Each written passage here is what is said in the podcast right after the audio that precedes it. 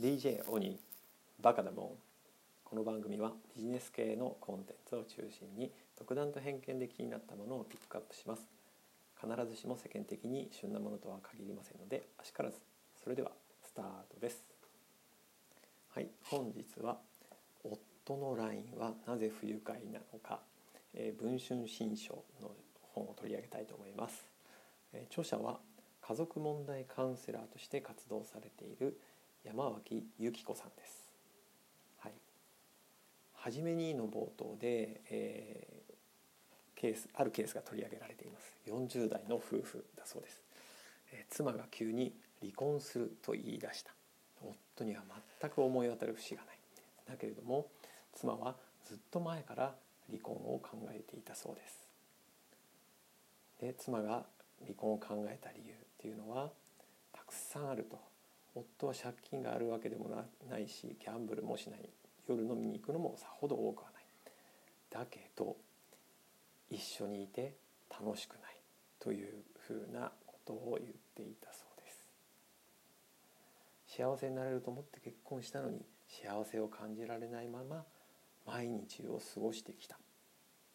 だから離婚したいということだそうです。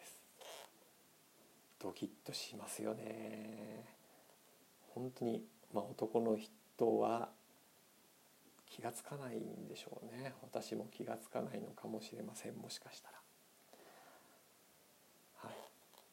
じゃあそれはなぜ起こるのか。そしてどうしたらいいのかと。いうふうなことがこの書籍では解説をされています。夫はですねやっぱりいつも私の話を聞いてくれないとかですねえー、家事の負担が違いすぎるけど夫は十分やっていると思っている夫は自分でイクメンだと思っているみたいだけど育児はいつもいいとこ取り私が髪を切っても気づいてくれないっていうふうなことをまあよくよく言われることですよね。皆さんいかがでしょうそういうことを、ね、男性の側は言われてませんか？女性の側はやっぱりおっしゃってますかね、うん、なぜそういうことになるのかというふうなことですよね。はい、第2章のところではなぜ夫は妻の話を聞かないのかというところで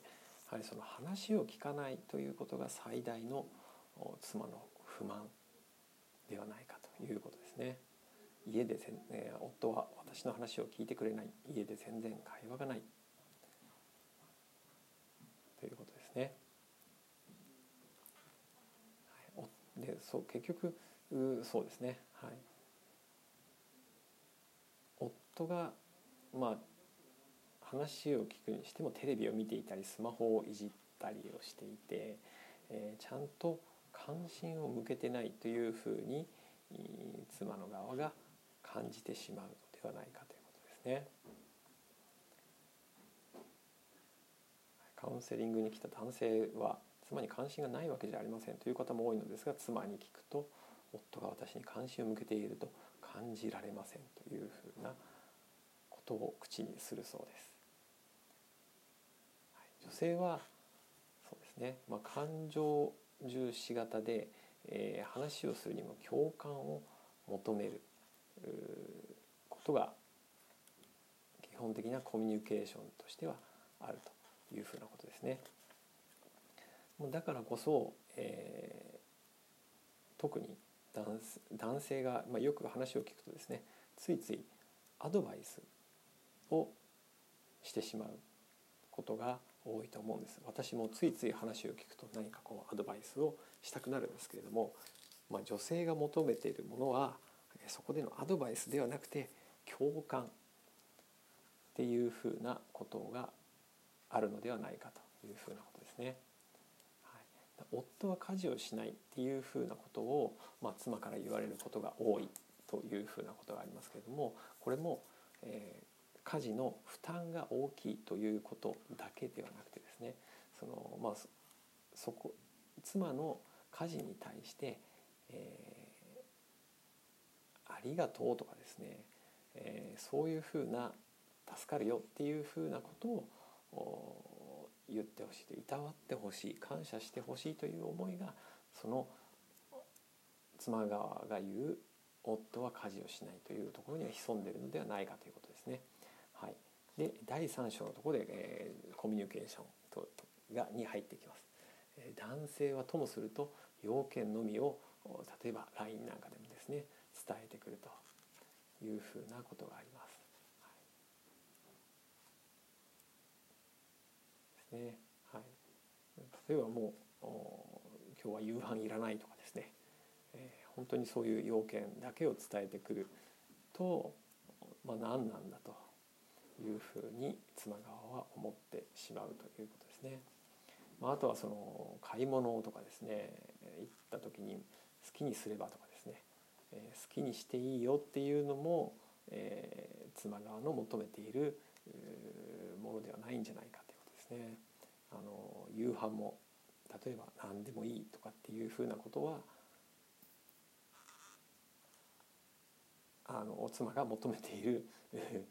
求めている答えもだから妻は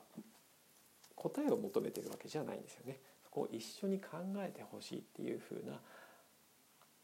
ことを求めているのにそこに何でもいいという答えを出してしまうことがすれ違いの要因になってるんじゃないかということですね。はい、で、えー、少し第4章ですね夫婦仲が子どもの人生を変えるということで、えー、教育に関係する夫婦関係が教育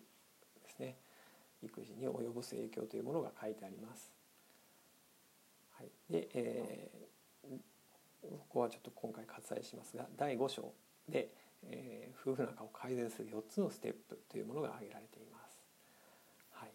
でステップ1、まあ、ここを比較的私は一緒にできているかなという部分であるんですけれども食事に関してのところですね。はい、食事を一緒に食べるとかですねえー、あとまあ私これ時々やるんですけどランチの写真を送る、はい。ね、これはあまあ私もやりやすいというかですね、えー、ランチの写真を撮って送るだけなので、まあ、送るだけって、まあ、そこに、まあ、一言二言そ添えることもありますけれども、えー、今日のランチみたいなのを送ったりすることもあります。はい。あとは一緒に料理をするとか一緒に買い物へ行くみたいなことは食事についてのでコミュニケーションを取るというので、えー、いいのではないかということですね。はい、それも、えー、やっぱりですね、まあ、一緒に行動して、まあ、寄り添うっていうかですねプロセスを楽しむっていうことが大事だよねっていうふうなことですね。はい、ステップ2で、えー「ありがとうとごめんなさい」を増やすということですね。仲のいい夫婦に共通していることということで、えー、夫は「ごめんね」と「ありがとう」をたくさん言ってくれるというのが一つポイントではないかっていうことがここでは解説されています。はい。ね、だからその LINE のコミュニケーションですね、えー、ですね。例えば帰りが遅くなったら「あごめんね」とかですね。夕飯を家で食べられないのならごめんねというふうなことを一言添えればいいんじゃないのということですね。今日は遅くなるっていう業務連絡だけではなくて今日は遅くなるごめんねだし今日は夕飯いらないだけじゃなくて今日今日は夕飯いらないよごめんねとかですね、えとにかくもう一言その妻を気にしているんだよっていうふうなポイントが入るようなことを入れればいいんじゃないの？ということですね。でもう一つここで言われているのは LINE で、えー、いきなり「ありがとうごめんなさい」と相手に伝えるのは抵抗があるというふうな場合には、えー、何用事がなくてもメッセージを送るということを勧めています。これから打ち合わせだから電車で移動中とかですね電車がすごい混んでるよとかですね今日はこんなとこ行きましたっていうふうな写真でもいいということです。まあ意味があるのかっていうふうな思う男性も多いかもしれないということですけれども意味起こることの意味があるということではなくて妻が自分のことを気にしてくれているというふうに思うようにするというふうなことですね。は